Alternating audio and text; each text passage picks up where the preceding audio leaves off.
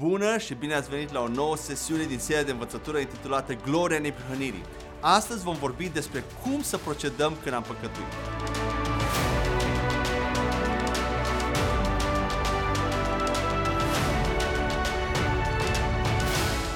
Suntem în al treilea mare capitol intitulat Mărturisirea păcatelor din această serie de învățătură și în această sesiune vom răspunde la câteva obiecții față de perspectiva mărturisirii tuturor păcatelor o singură dată la momentul salvării și apoi vom vorbi despre ce să facem totuși când am păcătuit, cum să procedăm și cum să ne raportăm la Dumnezeu. După ce am auzit toate explicațiile despre mărturisirea păcatelor până acum din Iacov 5 și 1 Ioan 1 cu 9, unii dintre noi ar putea spune, dar cum rămâne cu ceea ce a spus Isaia în capitolul 59, versetul 2, precum că păcatele noastre pun un zid de despărțire între noi și Dumnezeu, că ele ascund fața lui de noi și că El nu ne va asculta. Nu înseamnă aceasta că ieșim din părtășia cu Dumnezeu și că trebuie să ne mărturisim păcatele lui Dumnezeu pentru ca El să ne audă din nou? Nu, nu este așa. Isaia a trăit înainte de cruce, Isus nu plătise încă pentru păcatele sale și Isaia nu era o nouă creație în Hristos. Într-adevăr, atât în timpul său, cât și de-a lungul întregii perioade vechi testamentale, păcatele oamenilor creau un zid de despărțire între ei și Dumnezeu. Și Dumnezeu nu îi auzea până când aceștia nu se smereau înaintea lui și nu aduceau jertfele de animale prescrise de lege pentru ispășirea păcatelor. Însă Hristos este jertfa noastră eternă care ne-a curățat de tot păcatul odată pentru totdeauna. Așadar, în Noul Testament, faptele noastre păcătoase nu mai pun un zid de despărțire între noi și Dumnezeu. Dumnezeu nu-și mai ascunde față de noi și El ne aude mereu, indiferent de ce am făcut greșit. Dar cum rămâne cu Proverbe 28, versetul 13, unde regele Solomon spune așa, Cel ce își acoperă păcatele nu va prospera, dar oricine le mărturisește și se lasă de ele va primi milă aceeași explicație ca și în cazul lui Isaia. Este relevantă și aici de asemenea. Regele Solomon avea nevoie de îndurarea lui Dumnezeu și prosperitatea lui depindea de ascultarea sa față de lege pentru că el umbla încă în întuneric. Păcatele lui nu fusese încă șterse. Toți oamenii din Vechiul Testament se bazau pe mila lui Dumnezeu pentru binecuvântarea și prosperitatea lor. Până când Hristos urma să vină, Dumnezeu trecea cu vederea temporar păcatele lor când aceștia respectau legea sau aduceau jertfele de animale.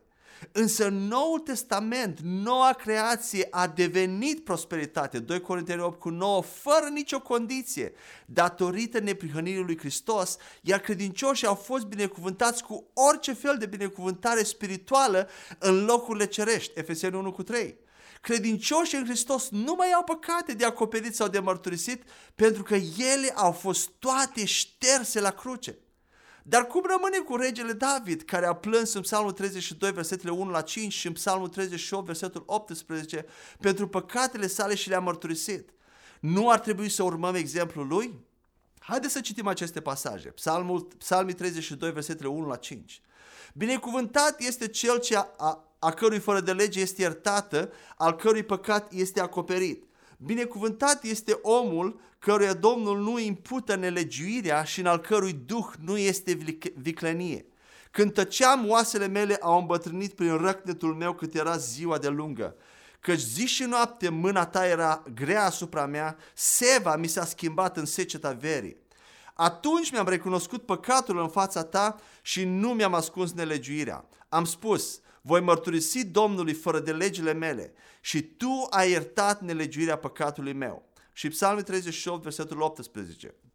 Îmi mărturisesc vina, păcatul meu mă frământă. Dacă ne uităm cu atenție la primele două versete din Psalmul 32 care l-am citit tocmai, vom observa că regele David a profețit prin Duhul despre timpul în care păcatele oamenilor vor fi iertate și Domnul nu le va mai atribui nelegiuirea s-a bucurat privind înainte la zilele pe care le trăim noi acum. Însă în timpul său, el a trebuit să-și mărturisească păcatele Domnului pentru a primi îndurare și probabil că a mărturisit mai mult în speranța că își va salva fiul de la pedeapsa cu moartea. Și chiar dacă regele David și-a mărturisit păcatele de multe ori și a cerut iertare de la Dumnezeu, Mărturisirea și lacrimile sale nu au fost cele care au ispășit păcatul. David tot a trebuit să aducă jertfe pentru păcat pentru a-și spăși păcatele conform legii, el era sub lege. În cele din urmă, ce facem cu rugăciunea Tatăl nostru din Luca 11 cu 2 la 4 sau Matei 6 cu 9 la 13, unde Isus ne spune să cerem Tatălui iertarea păcatelor noastre. Nu ne spune El să ne mărturisim păcatele lui Dumnezeu? Haideți să citim pasajul din Luca, unde apare rugăciunea Tatăl nostru. Luca 11 cu 2 la 4. Și le-a spus, când vă rugați, spuneți, Tatăl nostru care ești în ceruri, în cer, sfințit, sfințit fie numele Tău, vie împărăția Ta, facă-se voia Ta, precum în cer și pe pământ. Pâinea noastră de zi cu zi dă-ne nouă zilnic și ne iartă păcatele noastre, fiindcă și noi iertăm fiecăruia îndatorat nouă. Și nu ne duce în ispită, ci scapă-ne de rău. Dacă privim cu atenție la rugăciunea Tatăl nostru în lumina Evangheliei, vom putea repede să observăm că rugăciunea Tatăl nostru este o rugăciune a Vechiului Testament și nu una nou testamentală. În primul rând, trebuie să realizăm că ucenicii care l-au rugat pe Isus să învețe cum să se roage erau evrei, obișnuiți cu legea și cu Tora. În al doilea rând, Isus nu murise încă pe cruce pentru a stabili un model de rugăciune conform erei noii creații și el nu putea dezvălui încă planul pe care Dumnezeu îl avea prin cruce, altfel diavolul nu l-ar fi răstignit niciodată. În acel moment în timp, Isus se afla încă în perioada Vechiului Testament. Trecerea de la vechiul legământ la nou legământ nu fusese încă făcută. De exemplu, el a spus în versetul 2 să ne rugăm ca împărăția lui Dumnezeu să vină pe pământ.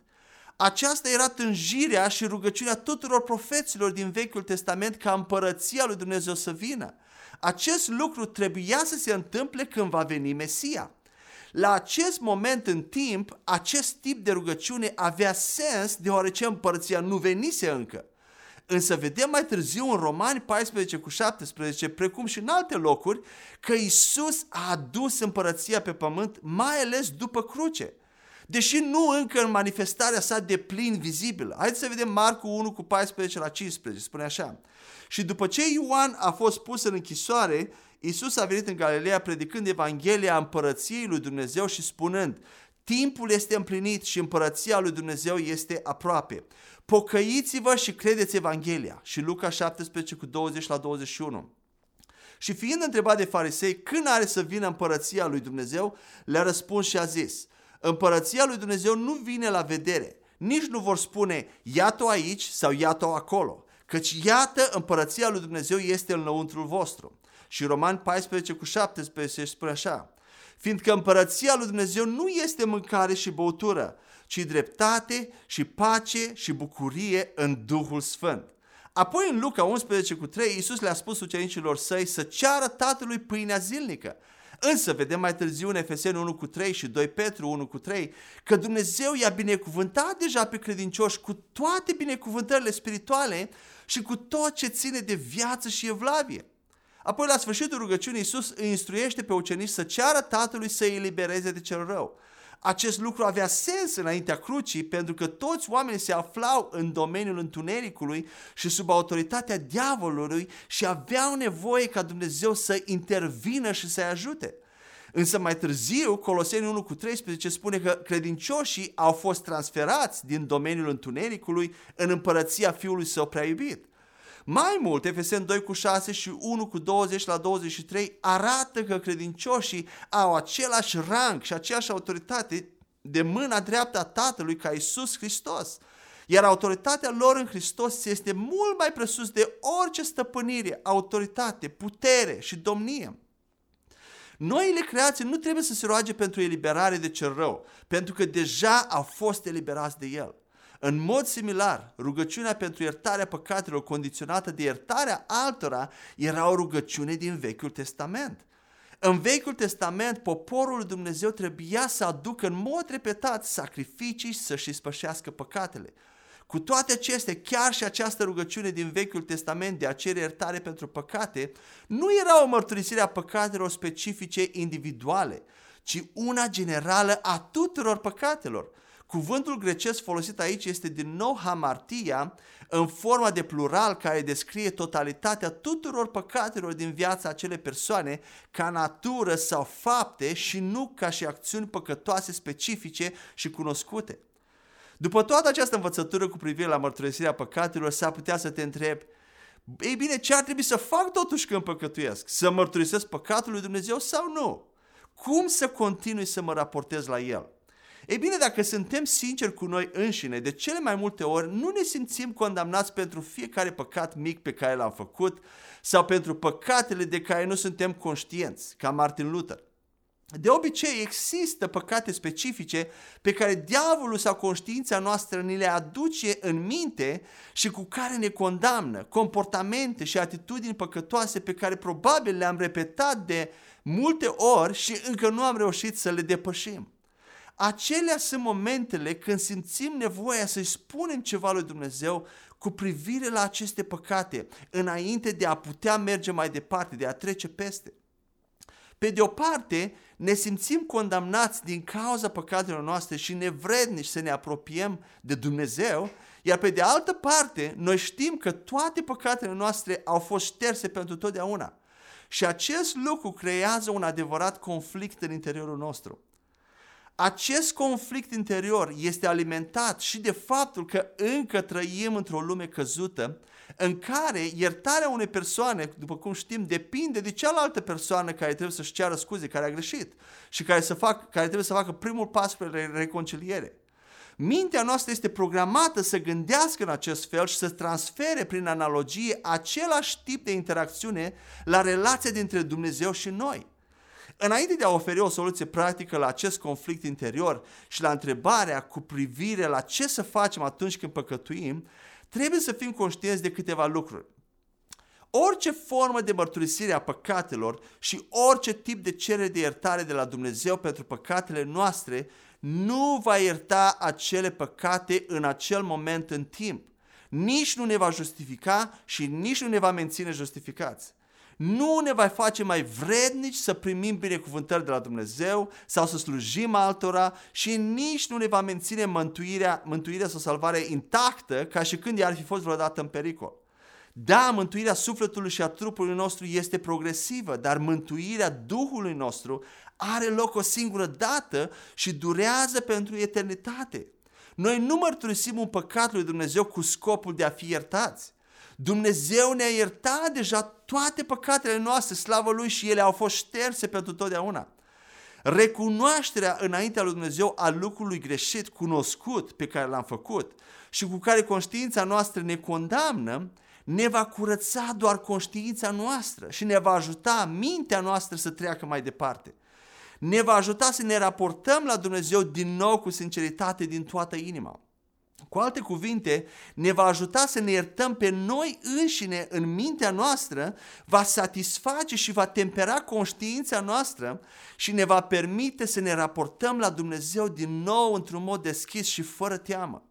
Și cu siguranță ar trebui să facem acest lucru dacă mintea și conștiința noastră ne deranjează și nu ne dă pace și nu putem trece peste asta doar prin cuvântul lui Dumnezeu. Ar trebui să spunem, îmi pare rău lui Dumnezeu dacă există ceva specific de care ne simțim condamnați, de dragul conștiinței noastre, astfel încât ea să nu devină întinată, împietrită și insensibilă. Însă nu ar trebui să rămânem acolo, în acel punct, și să ne concentrăm asupra păcatului nostru prea mult timp. Noi trebuie să ne concentrăm imediat atenția asupra adevărului cuvântului lui Dumnezeu cu privire la păcatele noastre și să începem să-i mulțumim și să-L lăudăm pentru ceea ce a făcut El. Trebuie să începem să declarăm ceea ce cuvântul lui Dumnezeu spune despre noua noastră identitate în Hristos și să nu zăbovim deloc în condamnarea acuzatorului aceasta face parte din curățirea, din procesul de curățire a conștiinței de păcate cu apa cuvântului. De aceea, atunci când există un păcat care ne deranjează în momentul când încercăm să avem părtășie cu Dumnezeu, modul corect de a rezolva situația sau de a mărturisi ar trebui să fie ceva de genul următor. Tată, îmi pare atât de rău de lucrul greșit pe care l-am făcut. Recunosc că este păcat și că nu ar fi trebuit să-l fac, ca și creație nouă în Hristos. Recunosc că m-am jucat cu moartea și că mi-am făcut rău singur, că l-am întristat pe Duhul Sfânt și că am frustrat harul tău. Dar îți mulțumesc, vedeți, schimbăm acazul, îți mulțumesc că păcatul meu a fost deja înlăturat de la mine și spălat prin sângele lui Isus. Îți mulțumesc că încă sunt o nouă creație în Hristos, că dragostea ta este necondiționată și că sunt liber de condamnare pentru totdeauna. Romani 8 cu 1. Sunt mort față de păcat și viu pentru neprihănire. Romani 6 cu 11. Păcatul nu mai are stăpânire asupra mea. Slavă lui Dumnezeu pentru că sunt sub har. Roman 6 cu 14. Iisus Hristos este neprihănirea mea. 2 Corinteni 5 cu 21. Sunt născut din Dumnezeu și biruiesc lumea. 1 Ioan 5 cu 4. Eu sunt lumina lumii și sarea pământului. Matei 5 cu 14. Eu umblu în lumină și niciodată nu voi umbla în întuneric. 1 Ioan 1 cu 5 la 7. Am fost transferat din domeniul întunericului în împărăția Fiului tău prea iubit. Coloseni 1 cu 13. Îți mulțumesc, Tată, că sunt acceptat în cel prea iubit, că sunt privilegiat și am favoare înaltă înaintea ta. Efeseni 1 cu 5 la 7. Acum s-ar putea să vă întrebați, nu mă va face oare acest mod de mărturisire a păcatelor prea moale față de păcat? Nu îmi va da oare aceasta mai multă libertate la păcat? Nu, cu siguranță nu. De fapt, este exact invers. Îți va da mai multă libertate de păcat. Nu ai observat că păcătuiești și chiar dacă nu ți se dă frăul liber să păcătuiești sau permisiune să păcătuiești, dacă vrei să păcătuiești, tot păcătuiești. Pavel spune în Roman 6 cu 2, cum putem noi care am murit față de păcat să mai continuăm să trăim în păcat? Poți tu să faci tot ceea ce vrei și să rămâi încă salvat dacă te-ai născut din nou cu adevărat? Da, cu siguranță. Dar de ce te-ai gândit să faci răul din moment ce te-ai pocăit și ai venit de partea lui Dumnezeu? De ce ai vrea să păcătuiești din moment ce nu mai ai o natură păcătoasă? De fapt, o întrebare și mai bună este următoarea. Dacă te-ai născut din nou cu adevărat și ai învățătura corectă despre cine ești în Hristos, crezi că vei putea să continui să păcătuiești la nesfârșit? Nu cred. Poate Dumnezeu să facă tot ce vrea? Da, desigur. Îi dă însă această libertate și putere frâu liber să păcătuiască? Niciodată. Libertatea lui de a face ce vrea are niște limite. Ar fi putut Isus să facă tot ce vrea pe pământ? Da, desigur. Însă a păcătuit el vreodată? Nu.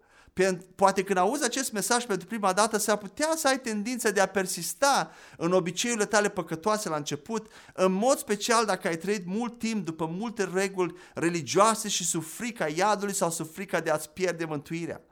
S-ar putea încă să simți că te bucuri de anumite păcate și plăceri, chiar dacă Duhul tău a fost complet recreat.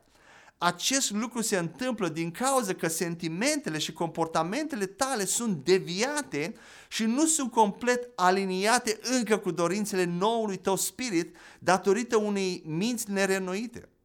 De fapt, libertatea de a trăi pentru Dumnezeu fără nicio condiție și amenințare poate fi o adevărată provocare pentru mulți. Însă asta nu înseamnă că această perspectivă asupra mărturisirii păcatelor îți dă permisiunea să păcătuiești mai mult. Faptele tale păcătoase sau păcatele repetate reflectă doar ceea ce era deja în inima ta și care trebuie corectat și schimbat prin renoirea minții. Duhul tău este perfect sfânt, nu-i place să păcătuiască. Cu cât mai mult îți renoiești mintea cu noua ta identitate în Hristos, cu atât mai mult dorințele, plăcerile și sentimentele tale se vor schimba corespunzător și se vor alinia la noua ta identitate. Încet, dragostea lui Dumnezeu te va constrânge și te va aduce înapoi de la indulgențele și comportamentele tale păcătoase. Dar de data aceasta vei fi o persoană liberă cu adevărat și vei trăi în sfințenie pentru că tu vrei acest lucru și pentru că îl iubești pe Dumnezeu cu adevărat, dintr-o inimă sinceră și nu din cauza constrângerilor și amenințărilor cu iadul. Făcând un pas mai departe acum, soluția Bibliei pentru eliminarea comportamentelor păcătoase este întotdeauna, dacă o să observați, de a ne reaminti nouă înșine de identitatea noastră neprihănită în Hristos, mai ales în Noul Testament. Aceasta nu este pentru a ne încuraja să păcătuim mai mult sau pentru a ne muia față de gravitatea păcatului și a consecințelor sale, ci mai degrabă această reamintire are scopul de a ne concentra atenția pe Salvatorul nostru care a plătit pentru păcatele noastre pe deplin la cruce și de a ne încuraja să trăim în conformitate cu identitatea noii creații pe care Isus a instituit-o la cruce. Aceasta este adevărată pocăință, întoarcerea la cruce și revenirea la harul său. Când eșuezi, adu-ți aminte că poți întotdeauna vorbi cu Dumnezeu deschis despre eșecul tău. Însă fă cu o revelație a semnificației cruce, a greutății cruce și a victoriei care s-a întâmplat acolo. Consideră păcatele tale ca fiind deja pedepsite în trupul său și primește într-un mod proaspăt iertarea și favoarea nemeritată pentru a putea birui păcatele tale. În următoarea sesiune și ultima din acest capitol vom vorbi despre mărturisirea păcatelor în legătură cu cina Domnului și despre cel mai relevant pasaj biblic asupra cinei Domnului, 1 Corinteni 11 cu 17 la 34, care se pare că i-a sperat pe mulți creștini cel mai mult să-și mărturisească păcatele, așa cum o fac astăzi, cu mult plâns și implorări, dar până atunci fie ca Dumnezeu să vă umple de Duhul Său cel Sfânt pentru a trăi o viață plină de bucurie și victorie. Amin.